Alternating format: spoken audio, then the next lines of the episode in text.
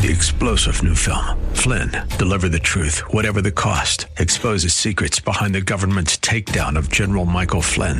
Flynn knew what the intel world had been up to. He ordered the first audit of the use of contractors. This set off alarm bells. He told the truth. He was the most dangerous person for Donald Trump to hire. They had to get rid of Flynn.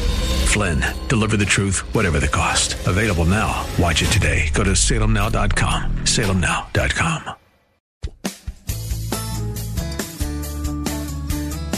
This is the Word to Stand On for Life with Pastor Ron Arbaugh. Your word is sharper than any two-edged sword. And it cuts deep into my heart. The Word to Stand On for Life is a radio ministry of Calvary Chapel in San Antonio.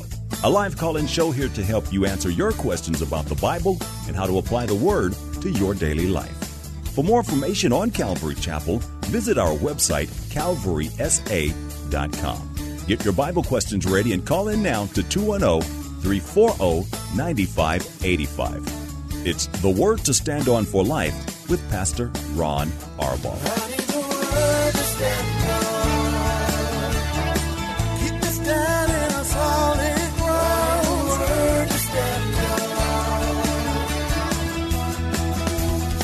Welcome to the show as we bring on a brand new week. I'm Pastor Ron Arbaugh from Calvary Chapel in San Antonio, Texas, and this is the Word to Stand on for Life, a program dedicated to taking your phone calls and answering your Bible questions, questions about stuff going on in your life, pretty much whatever's on your heart. We need only for you to call us 210 340 9585. That's 340 9585. If you're outside the local San Antonio area, you can call toll free at 877 630 KSLR. That's 630 5757. You can email questions to us by emailing questions at calvarysa.com or using our free Calvary Chapel of San Antonio mobile app. And remember, if you are driving in your car, the safest way to call is use the free KSLR mobile app.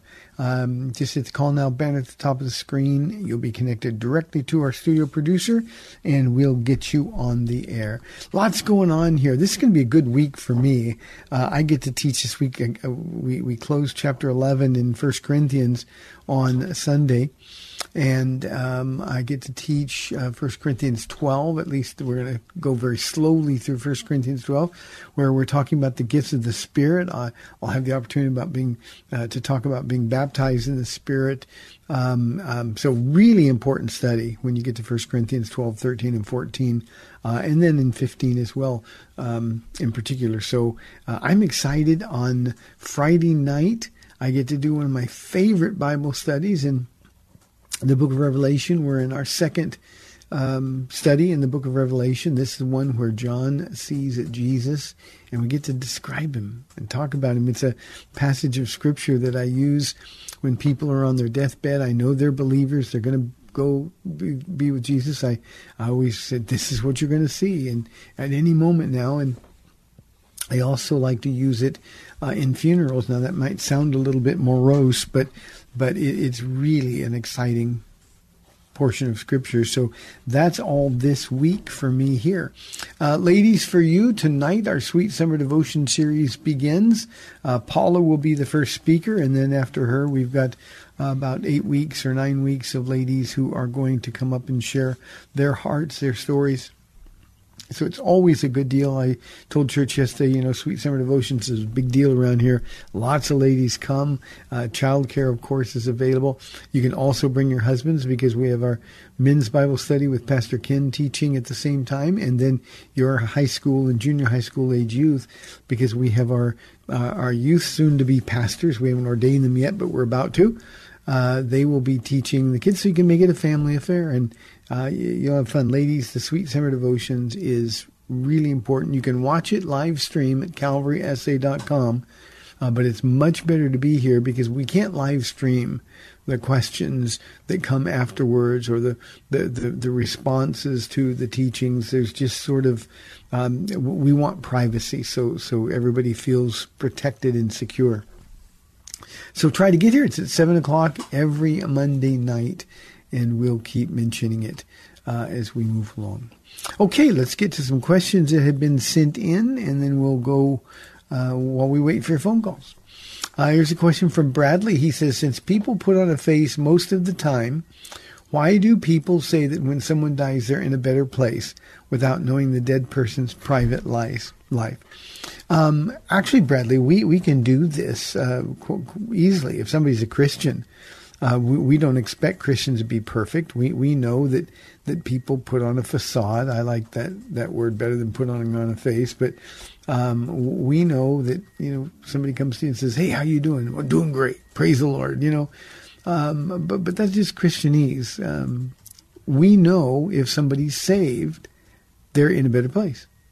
That's really important for us to understand. They are in a better place, and the things that cause them to put on a facade or the things that cause them to pretend will all be gone, will all be laid bare before the, the Lord of, of, of heaven.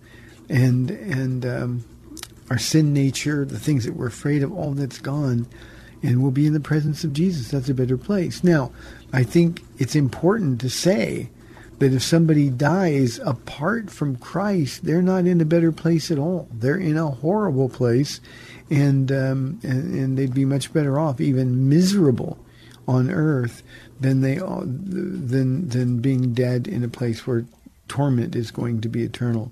So um, you're right. We don't know what's going on in people's private lives, um, but the best thing about Jesus' blood is that he knows everything. And if we believe, I mean, if we really believe, then His blood has wiped out all of our sins. And we know where they are. We know who they're with. And that's a place of comfort and peace and rest, which is also very comforting to those who are survivors. So I hope that answers your question, Bradley. Thank you very, very much. Here is a question anonymously that was sent in. Um, why do you use crackers and grape juice for communion instead of bread and wine? Um, you know, it doesn't matter what the elements are.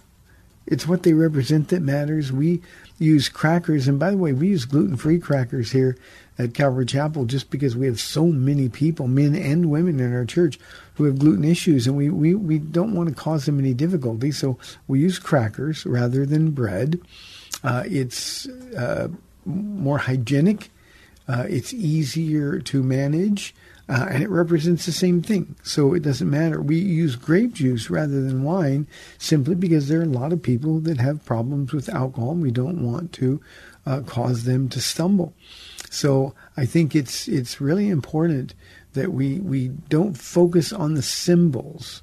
Jesus broke bread, unleavened bread. Um, crackers are similar. Um, we're not here to make a meal of it. We're here to remember the Lord's death. Uh, this question probably comes from our study yesterday, um, but but I wanted to be to go into great detail to um, to teach that that uh, um, the heart with which we partake of communion is far more important than the method of partaking communion.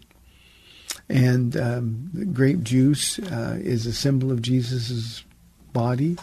Uh, that's the heart of everybody who's partaking, and and wine is unnecessary. I think also culturally you have to understand. Uh, while in the ancient world they couldn't go to the store and buy grape juice or or cranberry juice or whatever it is we use when we can find it, um, they used wine, and wine was a staple because water was bad, and so they drank much less water than they should. Uh, and drank more wine, and, and of course, wine was a problem then. That's reason for all of the, the exhortations not to be drunk on wine, but to be filled with the Holy Spirit. Um, so we just don't want to cause anybody to stumble. What we want to be able to do is bring everybody to the Lord's table after having examined their heart. And then because they are grateful for what he's done, at that point, then and only then are we able to really enjoy that time of communion with with the Lord. So thank you for the question. I appreciate it very very much. Um, here's another anonymous question. Uh, I want to know when it is okay to have dreams about an ex girlfriend, clean dreams and dirty dreams. Um, Anonymous, um, you can't control what you dream about. You know, it's it's okay. Now, when you wake up, you want to do the appropriate thing with the dream, but um, um, we can't control what our subconscious does. I went to sleep Saturday night. I try to get to bed early. I'm getting up at four o'clock to go uh, get ready for church and just make sure my heart's ready. And um, I had the worst dreams, N- not dirty dreams about anything, but but um, just terrible dreams. And I woke up half mad, half afraid. Um, you know, it just it just was a night where I felt like I was getting punched all night. Uh, you can't control those things. Um, don't do guilt over dreams. Dreams um, are a result of our subconscious. Dreams are a result of of uh, what we've been watching or listening to. Um, dreams uh, sometimes come because we eat the wrong thing too late at night. But we can't control that. That's just like thoughts. You can't control the thoughts that come into your mind. But what you can do then is control those thoughts so that you don't sin. Now, when you talk about clean and dirty dreams, I know what you're talking about. And you just remember when you're awake and alert that those are inappropriate things. What I used to do when I go to bed is say, Lord, protect my heart, my dreams, and my nightmares. Um, and, and he knows I don't want to, to dream things that would cause me difficulty. Um, so I, I, just ask him to protect me. And um, then I have to take responsibility as an adult when I have those dreams. Lord, you know what I want to do with them. Um, and just do it that way. So just protect yourself. That's the best you can do. But you cannot um, control the things that your subconscious mind is thinking.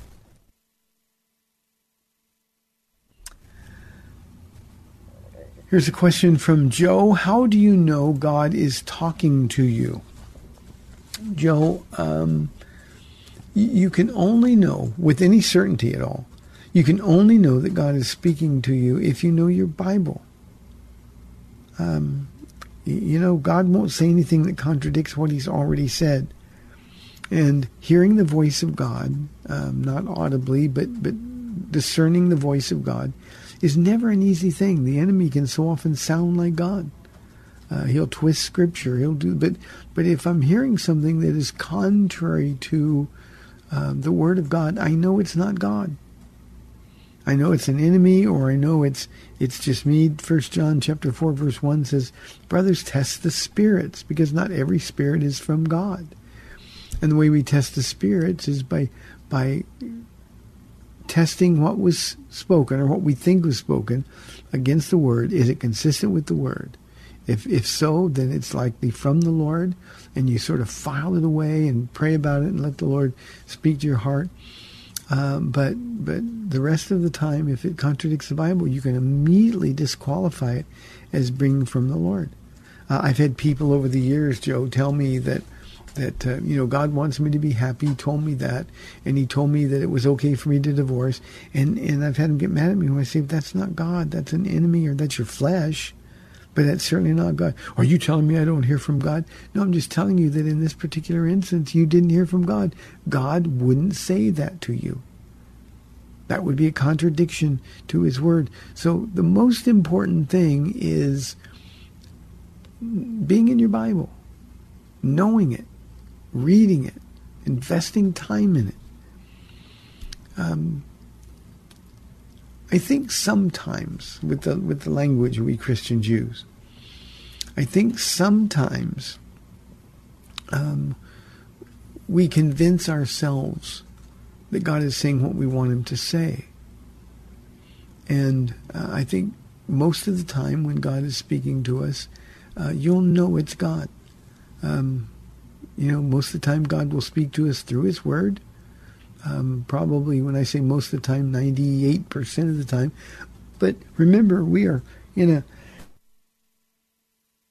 relationship with the Lord. And a relationship, He wants to speak to us. He wants us to speak to Him. And there are some times uh, in my life, and I, I, I, haven't updated my number here, but there's probably 20, 25 times when God has spoken so clearly to my heart that I know it's Him beyond any doubt. Uh, when my calling as a pastor, um, our calling to come to San Antonio, uh, here at the church, our calling to start a free school, um, and, and there's been a whole bunch of those things, steps of faith that we've taken. Um, I, the Lord just meets me and confirms those things. I spend the time to get to know Him. I know His Word.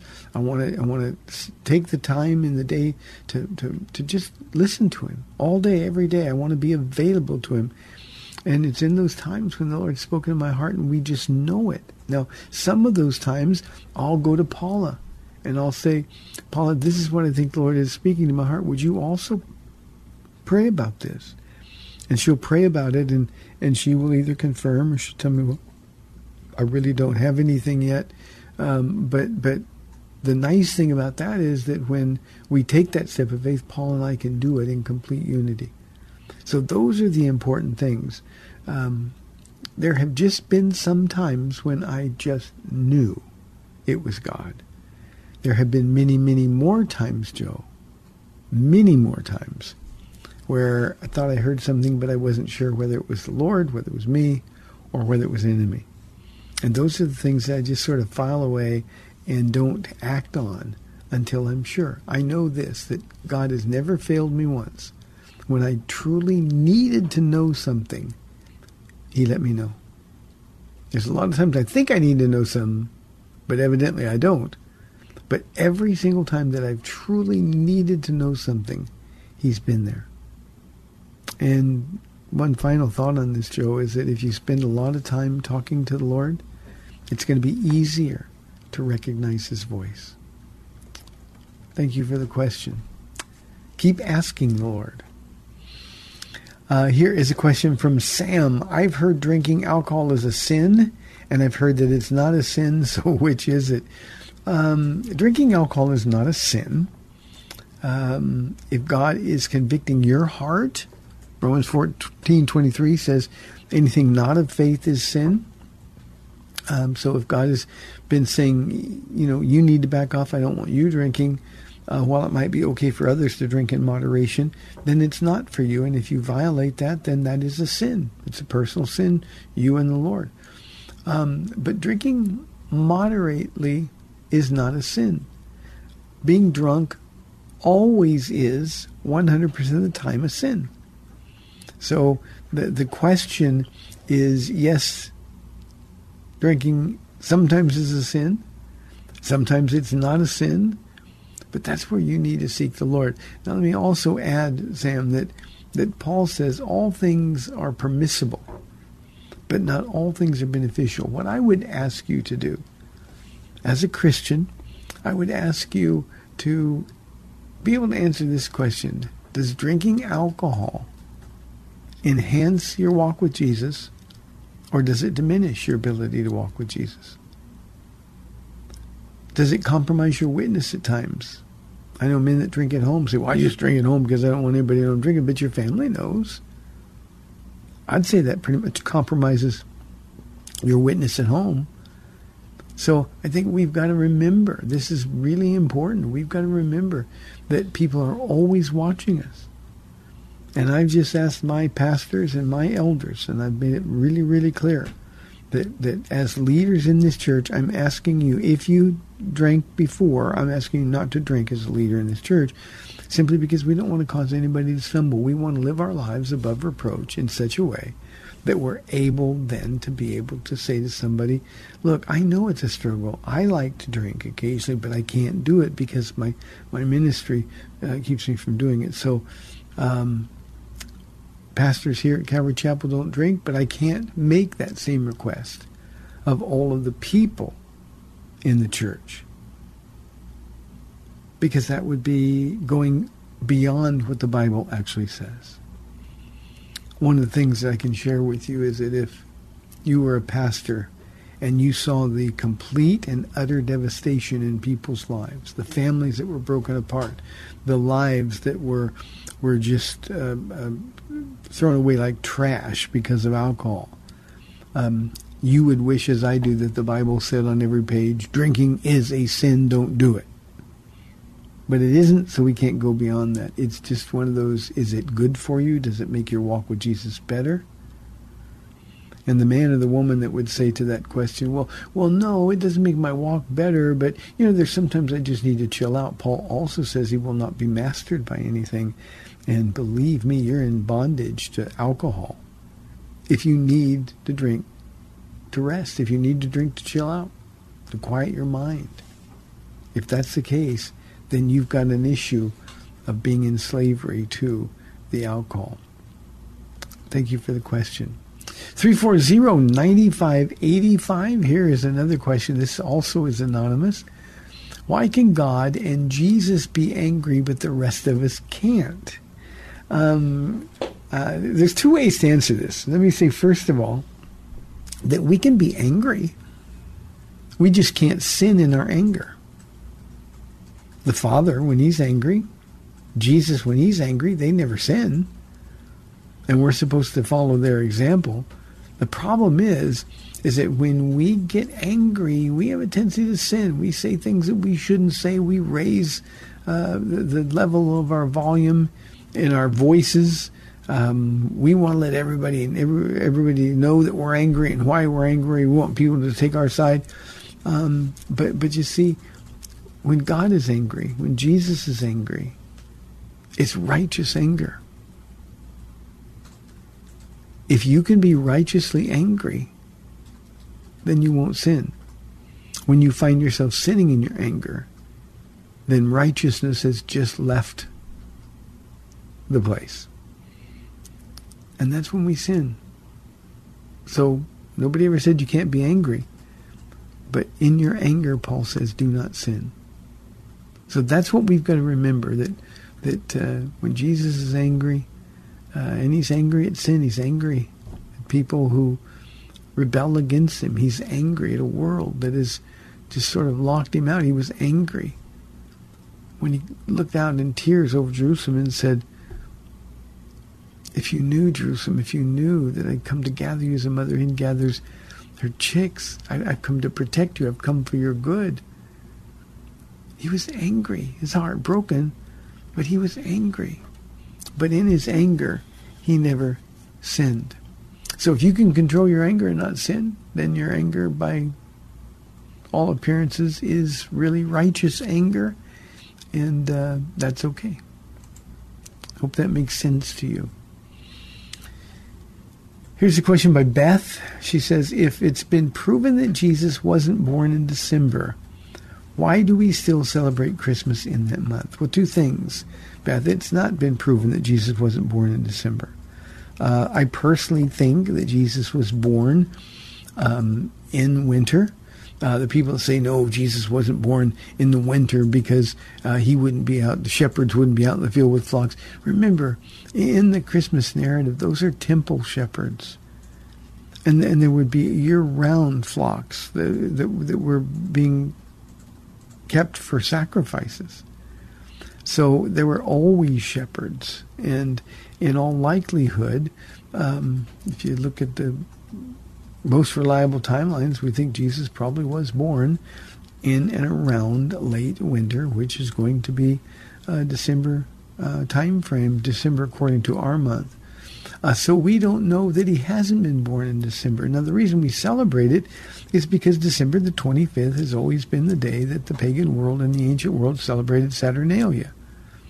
And what Christians did is just take that that day that everybody celebrated and turned it into a celebration of the life and death and resurrection of Jesus Christ. So that's that's what they're doing. It's it's not that we're we're celebrating paganism. Uh, Christmas is a day every year. Uh, actually, for in our world, it's a whole season um, where every year um, the whole world is thinking about Jesus Christ. Whether they want to admit it or not, they're thinking about Jesus because everybody knows it's Christmas vacation, it's Christmas break, it's a Christmas office party. Now I know they realize I realize they do ungodly things at those places, but nonetheless, they're all accountable because the witness is overwhelming. And remember, God is going to receive confirmation from every knee and every tongue.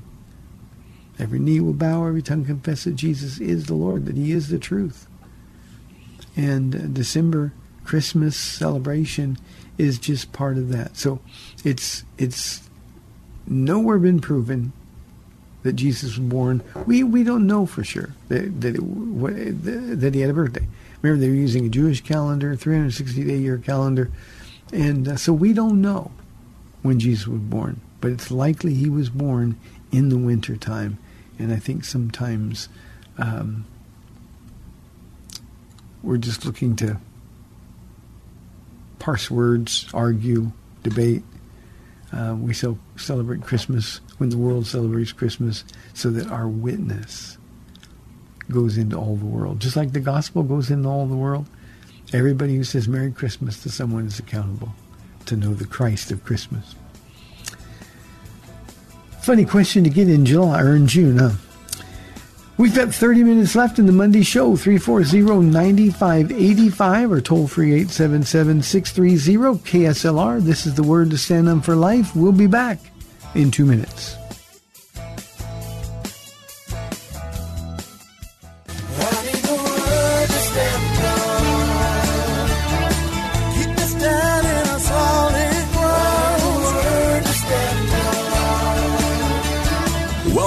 To the Word to Stand On for Life. We're taking your calls at 340 9585 or toll free 877 630 KSLR. Now, here's Pastor Ron Arbaugh.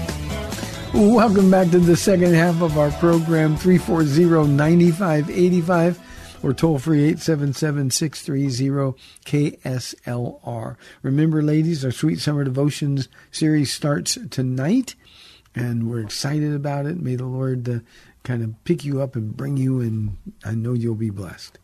Here's a question from our email inbox from Olive. We just received it, and it's cute. The question's good, but the, the email's cute. Hello, Pastor. My name is Olive. And then in parentheses, she writes, It's really not, but just in case you put my name on the radio. And then on the bottom, she signs off, Not Olive. Uh, my name is Olive, and one of my acquaintances goes to church there with you in Texas. I am in California. I posed two questions to my friend, which she answered well, but she thought you might be able to answer on the radio and that hopefully I could tune in. This is very interesting to me. Questions about life and the spiritual and how they were very settled for me when I was younger, but now they are unsettled. Let me. That's not even a question, but let me address this first. Not Olive. Um, Jesus said that that unless you become like a child, you can't enter the kingdom of God. You've got to believe.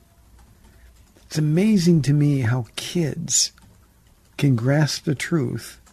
And then as we send them through life in the school systems or with parents that are unsaved, we sort of, I'm going to use a bad word here, but we, we unteach them. A poor choice of words, not a bad word, but, but we unteach them. You know, we, we are the ones, the adults in this life, we're the ones who unsettle all those questions. Paula, she always used to say to me, and, and if you don't know Paula, she's my wife, she always used to say, you know, when I went to vacation Bible school when I was a little girl, and, and hers was not a church going family, but she said, we go to vacation Bible school in the summertime, and, and they said, Jesus loves me. This I know because the Bible told me so. And she said that never left her heart. She believed it. Now, we got involved in sin and there was other things going on, but, but when her life started to fall apart, there was the witness of the Holy Spirit reminding her of what she knew as a child. And I love the fact that Paula just believes. You know, now she does Bible studies and, and teaches and all that, but but but you know, they're not why she believes. She just believed. That's a gift that God gives.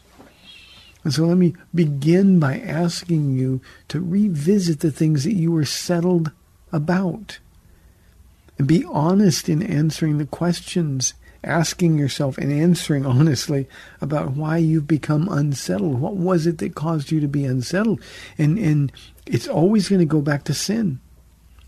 We want to do things that we know God doesn't want us to do, so we rationalize doing them in our own mind, and so we start making compromises. And once we start making compromises, then we're in a, a position where um, the enemy is there, our flesh takes over, we find ourselves very far from the Lord.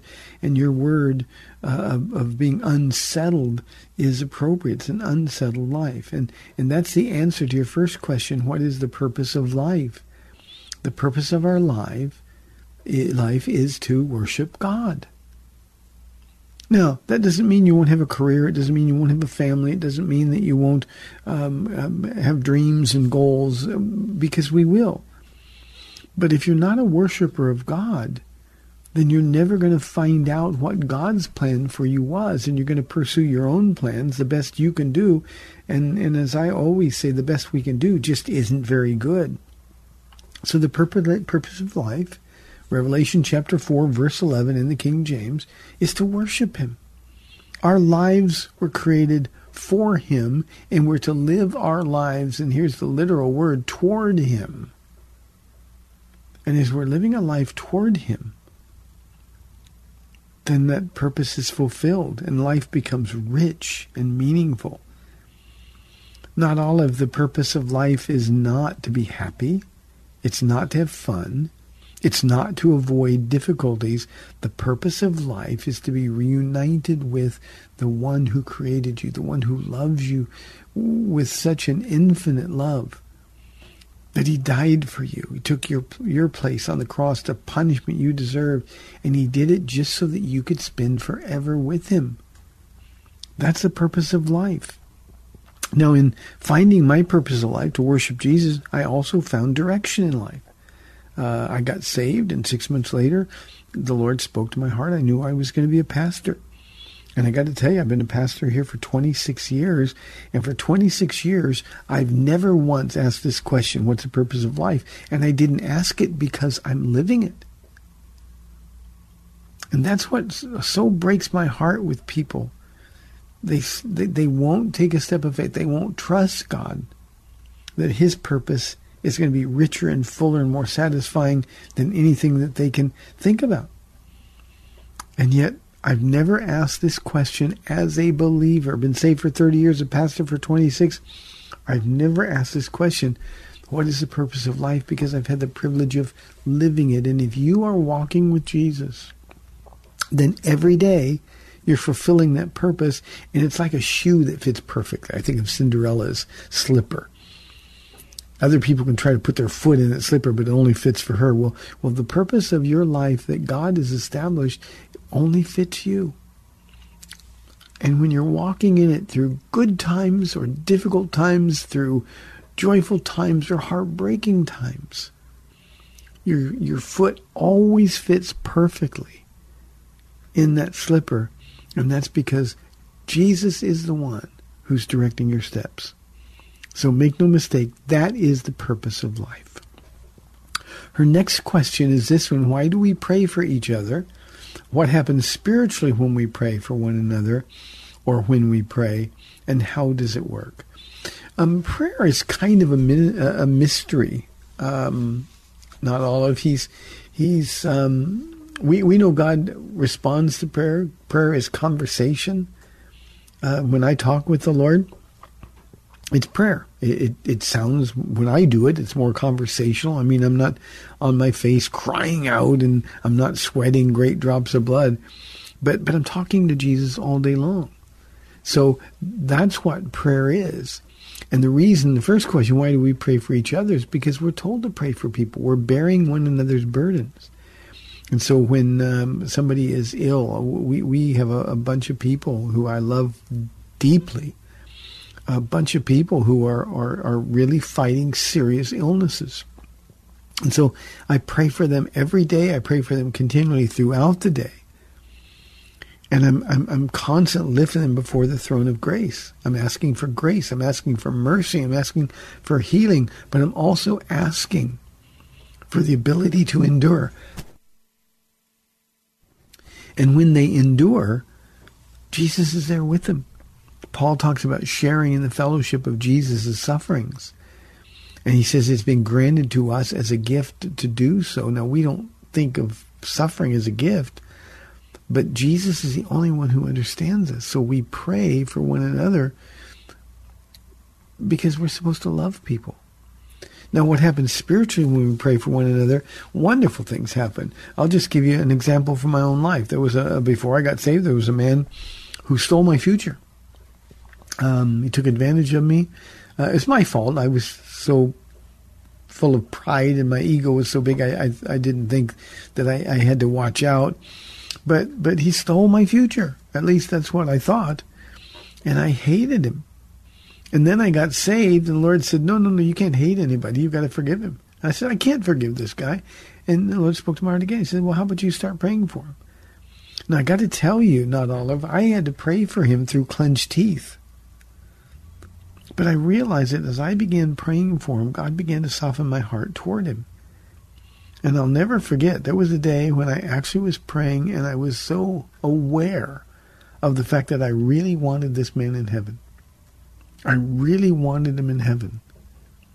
So that's what happens when we pray for one another. When a husband prays for a wife or a wife prays for a, hub, a husband, God is uniting their hearts together supernaturally. And He's uniting their hearts in the will of God. When parents pray for their children, then we're doing what we're responsible to do. According to the word, we're, we're, we're covering our children with our prayers. Job offered sacrifices for his grown kids, and I'm sure they were good kids, but he said, just in case they messed up, I want to be sure they're covered. So we're, we're just taking them before the throne of God. When people come to me, uh, yesterday, I'll bet I had 10, 12 people come to me between services yesterday and, and said, Pastor, you pray for me? Um, I don't, I don't know whether my prayers are going to be answered the way I would like to see them answered. But I do know that as I'm praying for them, I'm fulfilling my responsibility and I'm expressing my love for them. So that's how prayer works. Now, people say, well, God knows everything anyway, so why do we pray? We pray because Jesus prayed. He ever lives, Hebrews says, to make intercession for us. And because he makes intercession for us, he's setting an example that we should follow. So we should constantly be praying for one another. I'll tell you something else that happens when you pray for other people. It takes your focus off you. And I find that most people, when their focus is on them, they're pretty miserable. When they start praying for people, their focus gets on Jesus and serving others, well, then their countenance changes. Everything gets better. So those are the things that happen when we pray. And for some reason that we can't understand, our prayers sometimes move the heart of God. We have repeated examples of God saying, This is what I'm going to do. Uh, I'll give you just one example Moses praying and God relenting. It doesn't mean he changed his mind, it just means that he put it in the heart of Moses to pray. And when Moses got to the place where God wanted to be, then God was able to answer the prayers. Delight yourself in the Lord, David writes, and he will give you the desires of your heart. So as you delight yourself in Jesus, he will place his desires in your heart, and that's when prayers really get answered.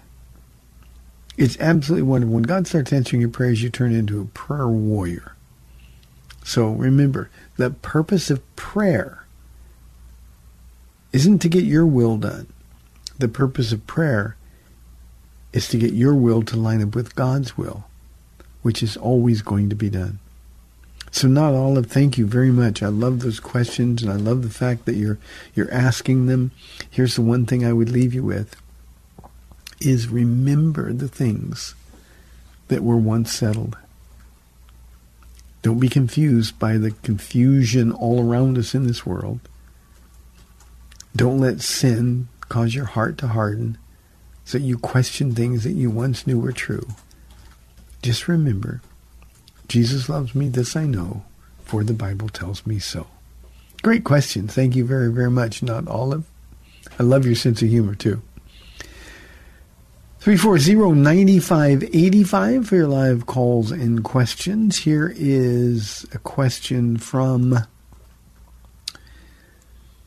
no name on this one. Pastor Ron, why do Christians get offended or hurt when someone says they're not a Christian? Um, I don't think we get offended. Um, um, I, I, my heart hurts every time someone says they're not a Christian. Um, but I don't get offended. I'm not angry. I realize that people have been given free will by God. I certainly can't take free will away. Um, so I'm hurt. I'm hurt for them. I'm not hurt uh, because of something they did. And certainly the fact that they're unbelievers, that's the reality of life. And it gives me an opportunity to share Jesus with people. So I'm not offended at all. But the truth is, if you're a real Christian, then you need to want everybody to be saved. And sometimes when you have a, a, an attitude like this, that you think, well, well, I'm not going to be like those other Christians, so I'm not going to share my faith. Um, sharing our faith is what we are accountable to God to do every day. Every day. So when someone tells you they're not a Christian, pray for them. Someone says, well, I don't want to hear about Jesus. Tell them about Jesus anyway. That's what's really, really important. Thank you for the question. 340-9585 for your live calls and questions. Um, this question comes from Ben. What is the difference between having a conversation about God and having a debate about God when both involve questions? I think the difference between the two is in one, you're asking questions. In a conversation, you're asking questions. I think if you're um, in a debate, you're questioning God. Now, as I've said on this program many times, I'm not a debater. I'm not interested in, in winning arguments. I'm interested in winning people's souls. So I, I think the difference here is uh, I love to talk to people about God all the time. I, I am that's who I am. It's what I do. It's it's what I want to talk about. Um, but if someone wants to argue with me, we have somebody who calls the radio station from time to time challenging me. He won't put my viewpoints on the air. I'm not interested in arguing. And I think sometimes we, we think, well, well, healthy debate is good. It's not. Gets our focus off Jesus and our focus then is on us and our flesh is going to get involved. So between you and God, if you want to ask questions of the Lord, it's perfectly okay to ask God questions. Big shoulders, He has all the answers. But if you start questioning God, that's an act of sort of anti-faith. And God, you're just going to be shut out from being able to get answers. So if you want, if you've got honest questions, you can take them to the Lord. He has the answers. But you can never question God. Please remember that. If you question God, well, it didn't work out so well for Job. Hope that helps. A debate is a formal discussion on a particular topic in a public meeting or legislative assembly in which opposing arguments are put forward. In which opposing arguments are put forward. That's the dictionary definition of a debate. The man or woman who wants to argue, well, that man or woman is in the flesh. Thank you for the question. Here's a question from Joe. She says, it's a female spelling. How does one find their purpose in life? I talked about that in Not Olive's question a moment ago. Uh, your purpose in life is, is to worship God. When you're worshiping God, He's going to take you to that place where you find your purpose. Like a slipper that fits, you're going to find it, and you're not going to have to strive to get it or to, to, to understand it. You're just going to know. And it's wonderful. For some, God wants to take us and, and give us a ministry calling. He wants to give us spiritual gifts. It gives me a chance to remind you again that I'm going to talk about spiritual gifts this coming Sunday for the next several weeks in 1 Corinthians 12, 13, and 14. Um, but he's going to give you spiritual gifts that will help you accomplish that call. But but the, the most beautiful thing in life, Joe, the most beautiful thing in life is to get up every day and absolutely know that you're in God's perfect, pleasing, and acceptable will. you'll know. Romans 12, 1 and 2 gives you a formula for knowing. Offer your bodies to God as living sacrifices, holy and pleasing to God. Do not conform any longer to the pattern of this world, but be ye transformed by the renewing of your mind, and then you will know. Not possibly, then you will know the perfect, pleasing, acceptable will of God. And that's our purpose.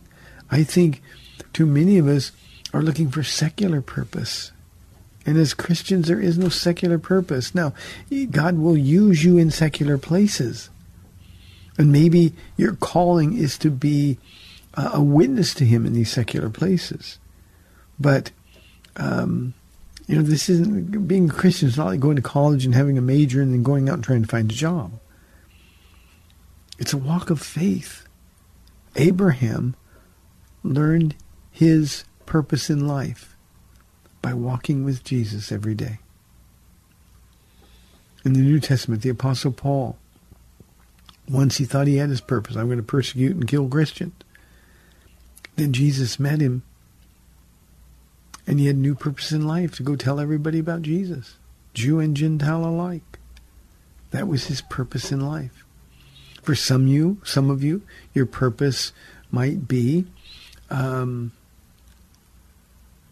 that of a father or a mother. Your purpose could be just being an exceptional employee at the place you work, and raising godly kids. Your purpose in life, for those of you who are a lot smarter than this pastor is, your purpose in life might be to find a cure for cancer. But you're only going to find that purpose by following Jesus. So that's the, the purpose in our life is every day. Jesus said, My sheep know my voice. I call them by name and they follow me. And that's our purpose.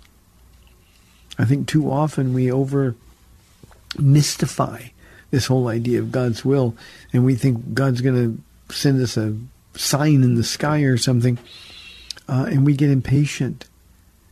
Instead, just serve God every day, do all things as unto the Lord, and do it every day. And then one of these days, you're going to run into that purpose. You're going to know for certain, you're going to know beyond any doubt that you're in the perfect will of God. And because I've been doing this now for 26 years, um, since I started this church, um, I've really had the peace and the joy of knowing every day that I'm doing what I'm supposed to do, what I was born to do. Paul reminds me of that all the time. This is what you were born to do.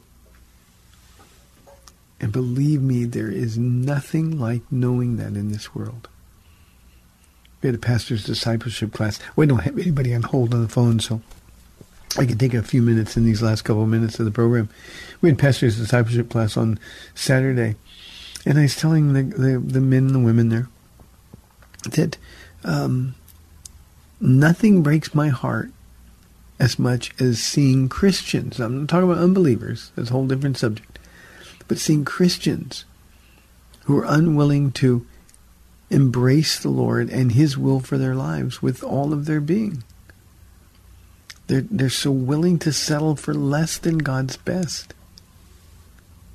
And I got to tell you, that breaks my heart so much. They keep Jesus, they're going to heaven. I'm talking about real Christians. But they keep Jesus sort of at an arm's length because they're afraid of getting him in too close. They're going to have to give up some secret things. It's easier for them to hold on to, to little sins in their life. And they're missing out on the fullness that God has for them. It breaks my heart when I see Christians with marriages that don't honor the Lord. The marriage conference that Paul and I just did, I told the people in Oklahoma, they may still be a little upset with me for saying it, but I told them that if you do not have an intimate, passionate relationship with your spouse, you do not have an intimate, passionate relationship with Jesus. We can't have a life finding our purpose if we're not fulfilling our purpose as husband or wife, or father or mother, or as an employee or student. So you want to find your purpose in life, all you got to do is walk with Jesus. Just be with Jesus. I say it so much I'm afraid people are going to stop listening to it. But that's our purpose in life. And then everything else that happens is for His glory. Thank you for the question. I think I a minute left, two minutes, two minutes. Okay, here's a quick one I can do. This is from Ralphie. What is your opinion on films and TV shows based on the Bible? Um, my opinion doesn't really matter, but but I'm I'm I'm too much of a critic because I know the Bible too well, and I don't like the the inaccuracies. Uh, so I'm not a big big fan. Now I enjoy good entertainment. Um, I understand artistic license, but um, most of them are wrong. I one of my favorite movies is the Ten Commandments. Every Christian's favorite movies that is that movie's on the list. Um, but I'm, I find myself critiquing poor Paula. She just shakes her head, just wants me to shut up and watch the watch the movie. Um, but um, you know, I, I, want them to be what they say they are. If, if, they say they're they're biblically based, I want them to be accurate about the Bible. If they're just feel good movies or or TV shows, uh, Touched by an Angel, that was just a feel good TV movie, TV show, and I watched it. There wasn't a whole lot you can watch on TV these days, so I, I watched it and I enjoyed it. Now I didn't expect that it was going to be it was it was written from a, more of a Catholic perspective, so I didn't expect that it was going to be accurate. So I just I don't often go to movies at all. There certainly aren't many movies about Christ, um, but but it's okay. I guess that's my opinion. Hey, thank you for tuning in today. Remember again, tonight here at Calvary Chapel, Sweet Summer Devotions begins at 7 o'clock. Also, the men's studies and the youth studies. You can make it a family affair. Uh, I'll be back, Lord willing, tomorrow at 4 o'clock on AM 630 The Word. May God bless you and keep you. We'll see you then. Bye bye. Thanks for spending this time with Calvary Chapel's The Word to Stand On for Life with Pastor Ron Arbaugh. The Word to Stand On for Life is on every weekday afternoon at 4, and Pastor Ron invites you to find out more about Calvary Chapel at calvarysa.com. The Word to Stand On for Life was sponsored by Calvary Chapel of San Antonio.